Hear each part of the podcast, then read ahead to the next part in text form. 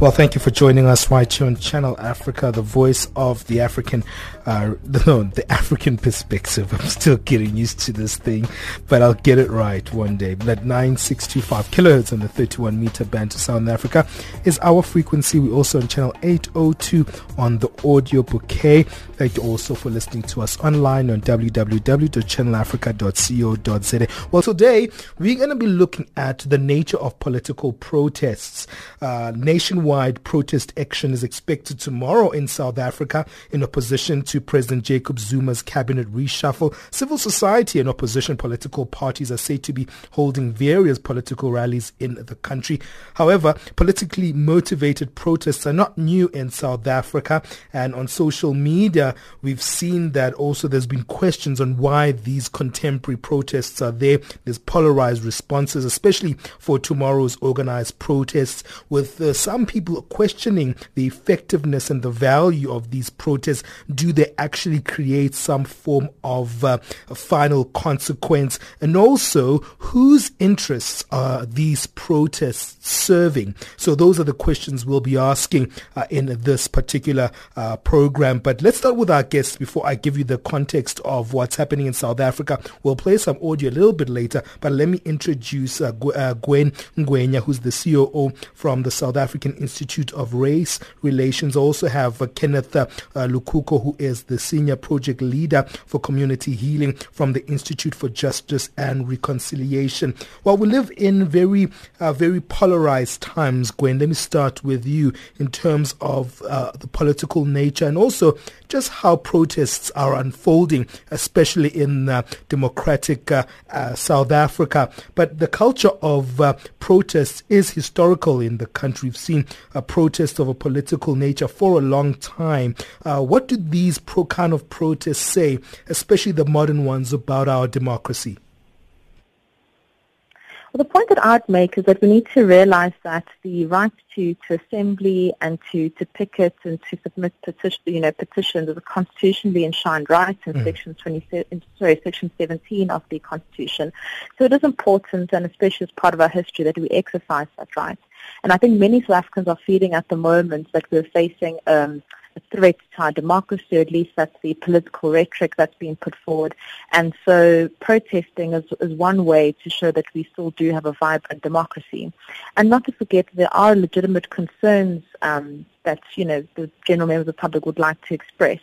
My concern is, though, that like I think you, you're probably referencing people you've been speaking to or general public sentiment, I too am skeptical about protesting or using um, protest as the way to, to make grievances heard. It is important in between elections, but I think even more important is that we realize that one of the key cornerstones of democracy is plurality and the fact that we live in a multi-party, um, you know, democracy. And I don't think that South Africans are exercising their voices at the ballot enough. The ballot box itself is a fight of protest, in my view, and there's no more efficient way to ensure that you, um, you know, vote in for a political party that you believe will address your your your, your concerns. Mm. And so, while 2019 is still two years away, I think it's important for people to not have amnesia or not forget their grievances when they arrive at the ballot box. Mm-hmm. Um, I don't know offhand can't remember how many political parties we have, but I know that when national elections arrive, it's usually quite a long sheet. Sure, sure. Um, you know, we have a plethora of options. So I'm not advocating for any one political party, but I am urging South Africans to, now is the time to, you know, call up your, your local representative or if you do have access to the internet, go online. Most of the political parties have a website.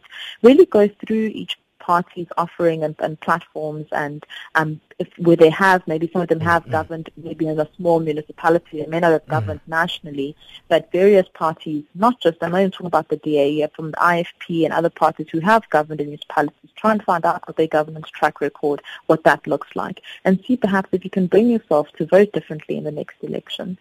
Let me move to you, Kenneth. Your thoughts around uh, this issue of protests in South Africa, especially now that in the last two, three years, we've seen very much uh, political parties becoming central in uh, this uh, uh, issue of uh, organizing protests for their own political agendas.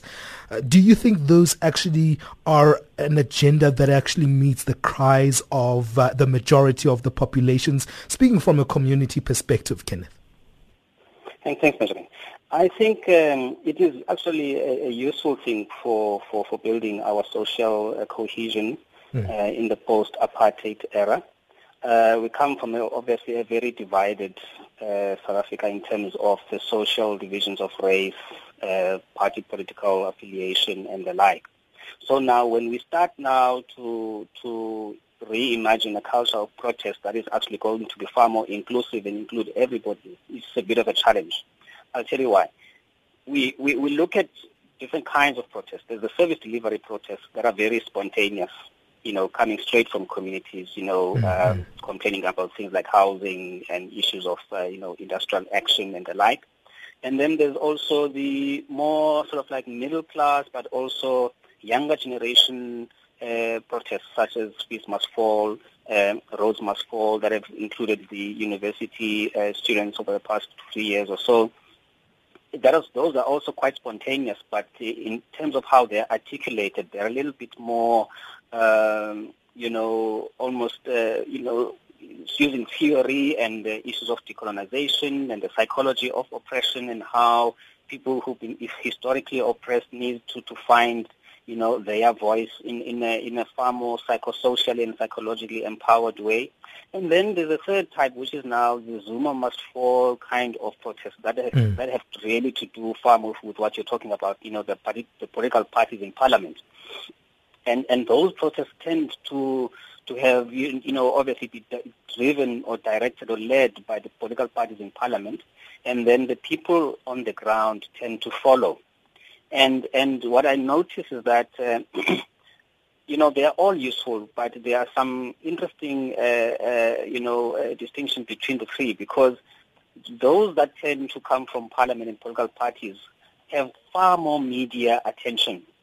And you will find them in all the TV stations and, and the like, and even the experts. You're talking about people who can quote statistics, who can use very emotive language, but we are every time they are started, you're not quite sure what people on the ground actually think and whether people on the ground actually really agree with what they are saying. And then what mm. what you end up having is that uh, because there's been a lot of attention that has come from media, uh, uh, the media sphere, mm. when they trickle down now to actual marches on the ground, you find that uh, there's a bit of a, a disconnect uh, and you will find that at times it's, it's they are obviously far more multiracial. You'll have far more people from the white community in different parts, you know, uh, than the other two that I mentioned earlier.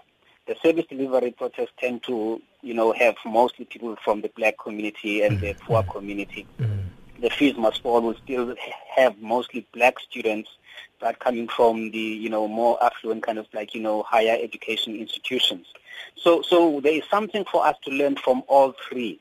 And at times, especially with the fees must fall one and also the Zuma must mm. fall, mm. the issue of race has been far more starkly uh, evident there mm, mm. in the sense that the issues of financial exclusion mm, and mm. language policy in universities uh, have, have tended to polarize the student population at the universities along race.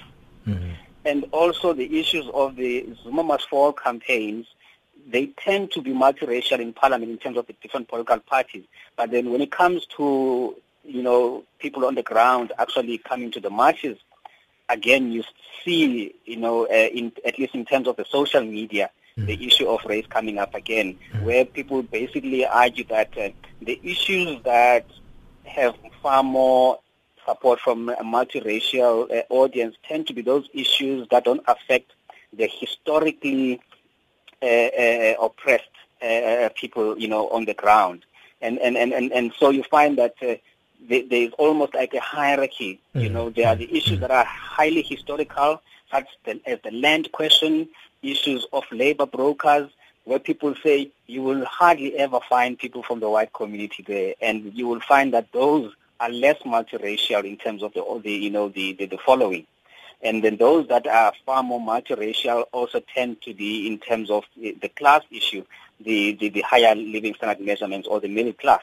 And in our work in the Reconciliation Barometer, for an example, we find that, uh, you know, the, the, the, the, the interracial contact in, in South Africa tends to be far more enhanced uh, uh, by, you know, the higher up you go in terms of uh, the living standard measurement. So mm-hmm. the more middle class you are, the more uh, contact, social contact you'll have with people from uh, other races. But then the more middle class you are, the more removed you are from the issues that are bread and butter for the people on the ground, such as housing and industrial action and sure, for an sure. example, of, of decolonization well, and the like. Yeah, let me take a quick break because I want to unpack some of those uh, various elements that you highlighted, which almost kind of sum up the kind of the theme that we wanted to look at on kind of the nature of these political protests. Just if you're joining us now, that's the voice of Kenneth Lukuko, who is the senior project leader for community healing from the Institute for Justice and Reconciliation. And I started the conversation with uh, Gwen Ngwenya, who is the CEO from the South African uh,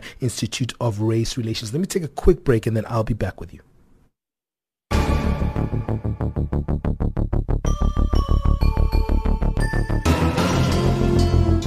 We have great news for you. Channel Africa has gone mobile.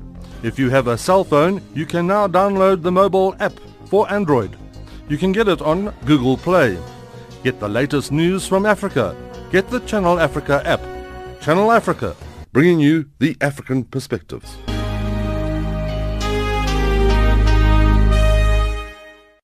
Well, you're listening to Channel Africa, uh, the African perspective. I always have to pause there. Channel Africa, the African perspective. We're on the frequency 9625 kilohertz on the 31 meter band to Southern Africa. I have to pause because we do have a different identity. I'm used to the old one, but I need to also reform my thinking to the African perspective. Remember, if you want to check out our new identity, go to our website, www.channelafrica.co.za. Well, we know that uh, tomorrow there's going to be what is claimed to be a nationwide protest action uh, that is expected in opposition to South Africa's President Jacob Zuma's uh, cabinet reshuffle. We're discussing the nature of uh, political uh, protests in South Africa. Are they effective and whose interests are they serving? And uh, just uh, when we started the show, we started with Gwen Ngwenya, who was starting with sentiment saying that it's very interesting to see that during a presidential term, we see a lot of political unrest in terms through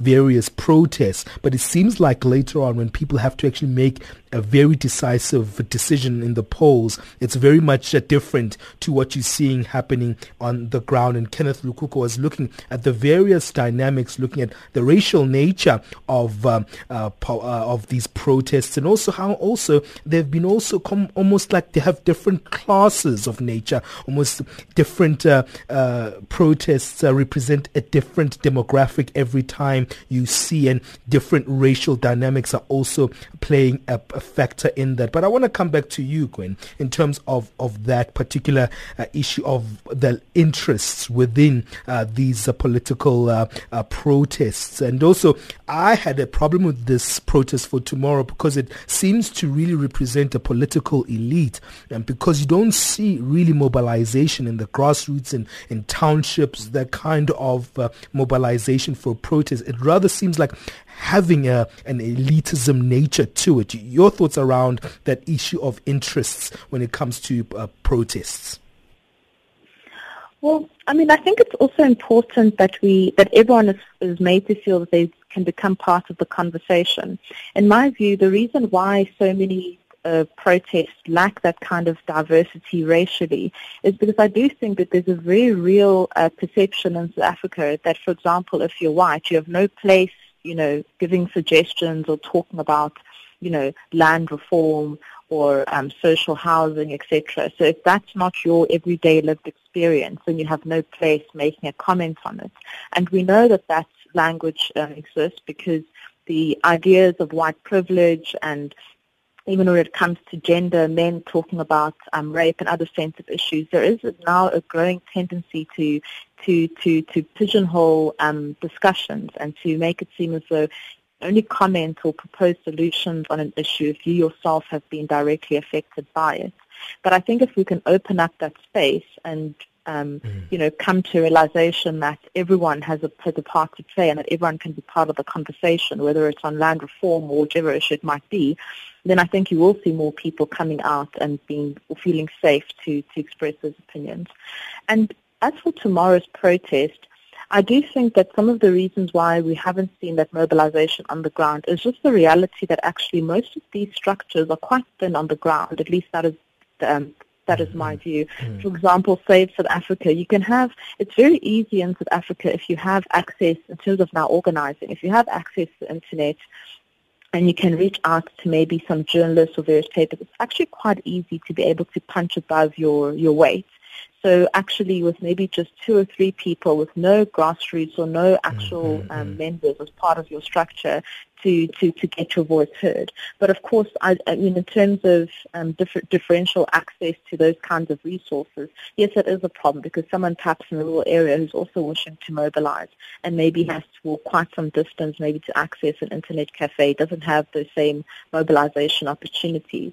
But I think it's also a strength in South Africa that you don't necessarily have to, um, you know, approach thousands or hundreds of people before mm-hmm. you can get your voice heard. In my experience, it has been that if anyone writes to a newspaper, um, you know, it, it's, it's and it's, it's something that's relevant and they're offering a, a fresh insight, it is likely that they will get published. Or if they can mm. start a website, it's also a way to, to mobilize. So I think grassroots movements also have to modernize in some ways mm. and try to use the, the strategies or tactics of other groups that are actually thin on members, but as I say, manage to punch well above their weight because they have um, access to those you know, to, to those platforms. Mm. Just one other point I also mm. wanted to um, to make, not directly to your question, though, mm-hmm. is that community organization is important, but um, you know, the reason that, I mean, and the reason they're important is because political parties are often not accessible. So it makes sense that it would be your church or any other group that's close to the community in which community members feel, um, you know, they need to organize um, around. But protests must also be accompanied by a program of action. I think political voices mm-hmm. gain ascendancy or they, they are they are given primacy in terms of commentary because it's often politicians that people look to to to address whatever challenge or concern that forms the substance of that protest. So whilst it may be a community protest, maybe organized by the local church or um, you know, mothers in that community, whatever it may be. Mm-hmm. At the end of the day, the challenge that they are expressing, they are usually looking to a politician to, to, to address that challenge. And and that makes sense because well they're the ones in those governing positions. Mm-hmm. I think to, to, to shift the focus away from politics would also require a shift in terms of onus of um, not so much onus of I suppose you can call it onus of responsibility to say that if if there is a, a particular challenge, whether it's a you know, local tap that's not working, whatever the issue may, um, may be, if you want it to, the attention to be based on community leaders, and it should be community leaders that you're looking to address. And there are a myriad of examples um, of communities taking it up on themselves to, to address to address challenges. So if they have an issue with crime, you have community safety groups, etc. And I think if the community starts to look within the community to, to address their challenges, then the focus will be on the community. But as long as people are looking to politicians to solve the issues, then it makes sense that when the protest happens, politicians are then expected to respond. Mm. It is kind of a, a, friction, isn't it, Kenneth, what uh, uh, Gwen is highlighting there, because uh, we know the nature of uh, political parties is to garner attention through various forms. Uh, in South Africa, we've seen uh, the fact that, you know, um, political parties have started actually also going to courts to actually get some form of their views asserted in, in, in parliament. We've also seen a trend in, in South Africa where, you know, social media has played a pivotal role, especially for young politicians to actually gather that support or also to have that transparent relationship with their uh, constituency or the community and the public at large. Uh, but also what's interesting is to actually the fact that we can't avoid that grassroots element, which is a very much a strength of the ruling party, which is the African National Congress. Just going back a few days ago where uh, we saw just over a few hours, the, uh, the ANC Youth League had actually gathered a whole lot of people into a, a hall or a big stadium. Not a lot of people, but the fact that there was that kind of abrupt gathering people from, from the grassroots was something that showed that, you know, grassroots, um, rallying is something that's still not old fashioned. It's still kind of that's community structural uh, um, strength is still something that's essential in, in, politics. So you see those different dynamics playing a role in, in facilitating this kind of public uh, outcry. Hmm. Absolutely, that's true, uh, and and and so it, it, brings to the question then the role of media, as, as and I think also as Gwen was saying, you know, who's got access to, to, to media and mainstream media and, and which kind of ideological, uh, you know, kind of like leanings does does uh, does uh, the mainstream media you know mm-hmm. uh, support and which one does it not? Sure. Uh, we know that you know the, grass, the more grassroots conversations around change in South Africa, people who always complain that you know media does not really actually look into the the arguments that people are bringing up. They tend to only focus you know on the visible kind of, you know, expression of anger and burnings of things and whatever, but then not into the real policy issues. But then when it comes to the party political, uh, you know, contestation in parliament, uh, you know, it's, it's, it's, it's more the opposite. So, so, so in, in my, in my view, there's a bit of a, um, from our work in transitional justice or reconciliation, I see this also as a failure of transitional justice and historical justice journey in the sense that post-apartheid in South Africa, we have not really managed to break down those traditional historical social divisions to such an extent that mm. when injustice happens anywhere, anyone who's not necessarily having, you know, living in kind of that, that kind of a context where they, they would be affected directly can also feel strongly about it and want to do something about it. For an example, right now, once there's this issue around the reshuffling in terms of national government, there's also the issue of the, the issue of racism and where, you know, the, the, the current premier in the Western Cape, you know, has been taken to task by her party and whatever. And now I just listened yesterday and today that uh, some in the, you know, in the, in the support base you know, at grassroots level of, of the, you know, the, the, the, the ANC and maybe the, you know, the unions and, you know, uh, the, you know, the trade unions are actually starting to say, look, we also want to bring pressure now to to the issue of racism and decolonization and the, the, the Western Cape Premier. But then you don't find that kind of uh, commensurate attention, you know, sense of attention to that issue. Yes, you know, we, we, we hear about how the party is trying to deal with it internally, but in terms of allowing public expression of disappointment around the issue and allowing people, you know, to, to really express themselves, media does not seem to be giving that much traction to that issue. Mm. So now it says to us now there's a bit of a, a comp- you know, you know, a, a compromise on, mm. on the moral high ground mm. of those leading the current the current uh, campaigns. People are basically saying that you don't really have moral high ground when you pick and choose mm-hmm. uh, uh, uh, which issues are more important than which. One was even saying, for an example, mm. some of the CEOs and the companies, you know, in these companies, I mean, sorry, the, the, the, the, managers have said that the workers can have the day off yesterday, mm. so it will be paid leave. But then they're saying whenever they they rise around issues of industrial action, mm. they don't get mm. that. Sure, sure, so, sure. So, so the people leading the current campaign mm. are a little bit compromised when it comes to, to, to the moral high ground. Mm. So, so it means that we've still got a long way to go in terms of winning the hearts and minds of those on the ground to actually say, uh, even if you, you, you, you know you are not one of them, they see you as uh, caring enough about the issues that they raise, which don't, uh, you know, uh, uh, uh, get as much attention in terms of media support, such as the current campaign does. Well, I'm going to take a quick break and uh, uh, I'm going to be back and we're going to wrap it up with our guests. Very interesting dynamics indeed here that we're getting from both our experts, uh, Gwen Ngwenya, who is from the South African Institute of Race Relations, and Kenneth Lukuko there, uh, who is from the Institute for Justice and Reconciliation. Let's take a quick break and then we're going to wrap it up after this.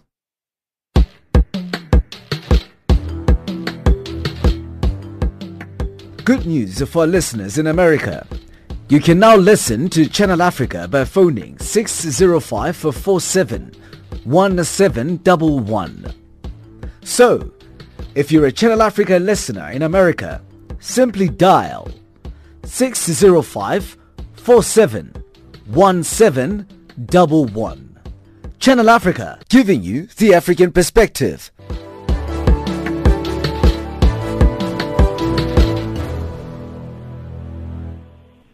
Well, you are listening to Channel Africa, the African perspective. I'm going to wrap it up with our guests now. And I also wanted to touch one dynamic, which is very interesting to see in uh, this contemporary climate where our politics seem to also include civil society, where civil society is starting to engage in such a political nature uh, into these uh, infights uh, within our pol- political atmosphere. And, and that's for me, it's a bit of a concern. I'm not sure how healthy that is, um, Gwen, when you see civil society actually engaging in more political issues. I mean, we've seen that in very much uh, for a lot, for the last uh, two years, where uh, civil society is starting to take on political battles, and I'm not sure if that's the space they're supposed to be in. Am I fair or am I not fair by giving them those restrictions that maybe someone else say, hey, everyone can engage in this democracy?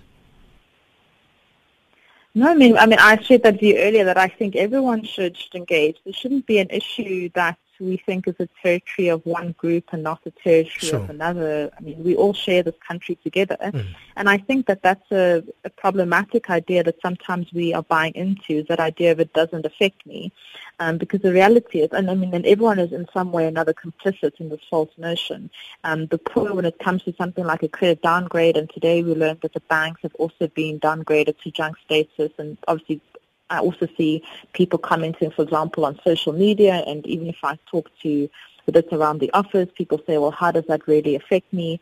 And I think that's a problem when um, we can't make those linkages between whether it's the broader economy and the man on the, you know, the street is how, you know, mm-hmm. a current, you know, devaluating currency, what does it mean to you? And perhaps various people need to take on that responsibility. Politicians need to explain these issues better as to how um, it translates to, to the ordinary South African, but also the media, I think. But I mean, also, I, I don't want to, you know, necessarily blame them. I think there are some media outlets, and at least when I've been reading on the downgrade, who have gone to great pains, for example, to explain um, why it's problematic and why it mm-hmm. affects you know, you personally. Mm-hmm, mm-hmm. Um, but I think more of that is necessary. But not just the poor, then it also comes to the middle class, the wealthy, when it comes to issues around social housing or spatial inequality. Um, those are issues that, that will affect you. Political instability is a problem. Um, if people don't have shelter, that is one, you know, sooner or later going to become your problem. So I think there shouldn't be any shunning off of any issues as something that doesn't affect you. We live in this country together, and I think we all need to be part of the engagement, the process mm, of dialogue. Mm, mm. Kenneth, your thoughts around that, that uh, civil uh, society kind of mm. really coming in. We've seen organizations such as the Helen Suzman Foundation. We've seen the Black Sash recently taking things to the courts. There is that robustness currently in the public debate. And also it's part of this facilitation of this public process protest. I know tomorrow all these civil society organizations are going. Corruption Watch You're going to be part of this uh, march tomorrow. So you're seeing this entrenchment and the strength of civil society. Mm, yes, uh, in fact, it's like what I was saying earlier and around this old issue of moral high ground because if you rise about, about a particular issue, then people mm. actually want to see you rising about every other, other issue, sure, as well. Sure. And if, if as civil society you don't do that, then the issue of trust for me is a big one because mm. it means that uh, uh, when you try now at a later stage to intervene in a crisis, especially you know a, confl- a conflict, people are going to actually view you as aligned politically, and sure, and sure. they are not uh, going to as easily believe in your good faith when you come to, you know, try and sort of like, you know, make them believe that you are actually, you know, neutral and you, you, you're actually trying to facilitate solution seeking and the like. I mean, the, in the early 1990s, for an example, the violence that affected the East Rand before the, polit- I mean, the, the, the political, you know, uh, mm, you know, the, the, the election in 94, yeah. um, a lot of civil society and peace building organizations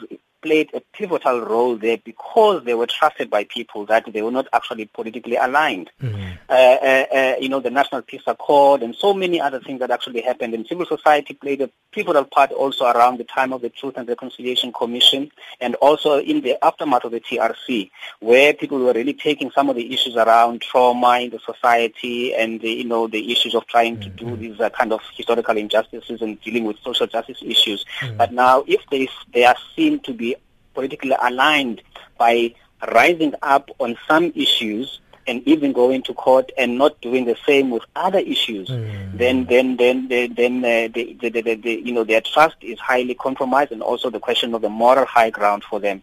So they would try, they should, in my view, try to as much as possible to resist doing that. Mm, let's wrap it up. Gwen, your final sentiments for this discussion. I know we've touched on so many other areas, but I know that uh, protest is something that we can't be anti, especially in a vibrant uh, uh economy and a vibrant uh, society such as South Africa. Uh, but also, we've seen them actually take on a violent nature at, at some point. how do we keep protests something that is legitimate as well? Because it can become very dirty? How do we still keep it something that is effective in terms of it not being something that hurts others? We've, we've seen those xenophobic attacks earlier in the year and those xenophobic protests that became very much of a conflict at the end of them. But uh, it seems like that's what always happens in contemporary society where they have a violent nature, and that's worrying indeed. I mean, my last point would just be to say that um, any protest that does happen has to be has to be done, you know, peacefully. I think mm-hmm. that's an important part, and mm-hmm. that's actually included in the language of the constitution in terms of what's protected. And I think community leaders have a very important role to play in mobilizing people on the ground. So while it might may, a protest may start as something that maybe is seen as being organized by an elite, there is no reason why community leaders shouldn't then be it should it should flow both ways. I think politicians mm-hmm. alike should be getting contact with community leaders, but I think also community leaders should be contacting um, whichever group it is. It doesn't have to be a political party. It could be a civil society organization saying, how can we get involved because this is something that actually affects my constituency as well. But lastly, and this goes back to the point I made in the beginning, which we didn't really um, get into in this debate, mm. which is fine, but it's just the idea to say that protest is important, but I think the cornerstone of democracy is its plurality mm. and that people must use the ballot. Mm. You have over 40% of eligible South Africans who do not vote. I think that's a concern and perhaps a discussion for another day. Mm. Your final sentiments? the relationship sure, between sure. picketing and yeah, and yeah, definitely, definitely. And Kenneth, your thoughts? Absolutely, yes. I, I think, uh, yeah, for my part, you know, the the whole issue in terms of how we can try to change this, you know, and how it, it actually can really have impact is if more of us, especially around in civil society, including the rating agencies and everybody else, start to respond to issues that affect everybody, including those that affect, you know, uh, on, on the economically marginalized kind of like, you know, uh, mm-hmm. you know, living conditions. Mm-hmm. Then that way we, we win the moral uh, support of everybody. And then you are more likely to find real a, a, a response and sure, real kind sure. of like supportive reaction for all kinds of issues if we do it that way. Well, thank you both for giving us this very robust uh, conversation and uh, taking part here in Channel Africa. We really appreciate your time. Thank you to uh, Kenneth Lukuko, who is the Senior Project Leader for Community Healing at the Institute for Justice and Reconciliation. Thank you, Gwen. That's Gwen Ngwenya, who's the CEO from the South African Institute of Race Relations. We really appreciated your time. Thanks, Ben. Thank you for having Thank us. You. Well, uh, hi, what are your thoughts on this? We're asking it on social media, that particular question. And the question that we're really asking on our social media platforms is the question how are protests an agent for political change? Or do you think they're a waste of time? Uh, get into this conversation and discuss this with us on our Twitter handle at African Dialogue or at Channel Africa One. Hey, we've got a song. This one's titled Tomorrow Nation. And um, that's what we want to build a nation that has possibility possibilities, a continent that has uh, a growth and sustainability and peace. This one is by Ayoba.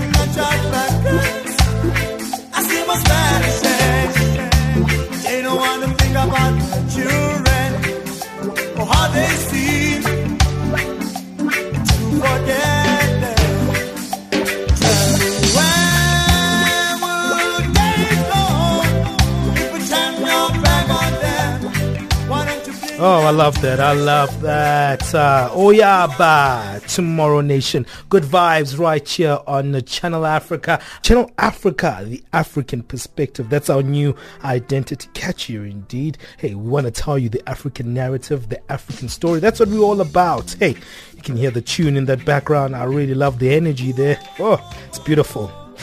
Oh Oyaba. We're going to end up with some music. Tomorrow Nation and the band is, as I mentioned, Oyaba. But until next week, we'll not here on Fridays, so we'll be back on Monday. Remember, African Dialogue comes to you only from Monday to Thursday at 1100 hours. From me, Benjamin Mushatama, enjoy your weekend and God bless.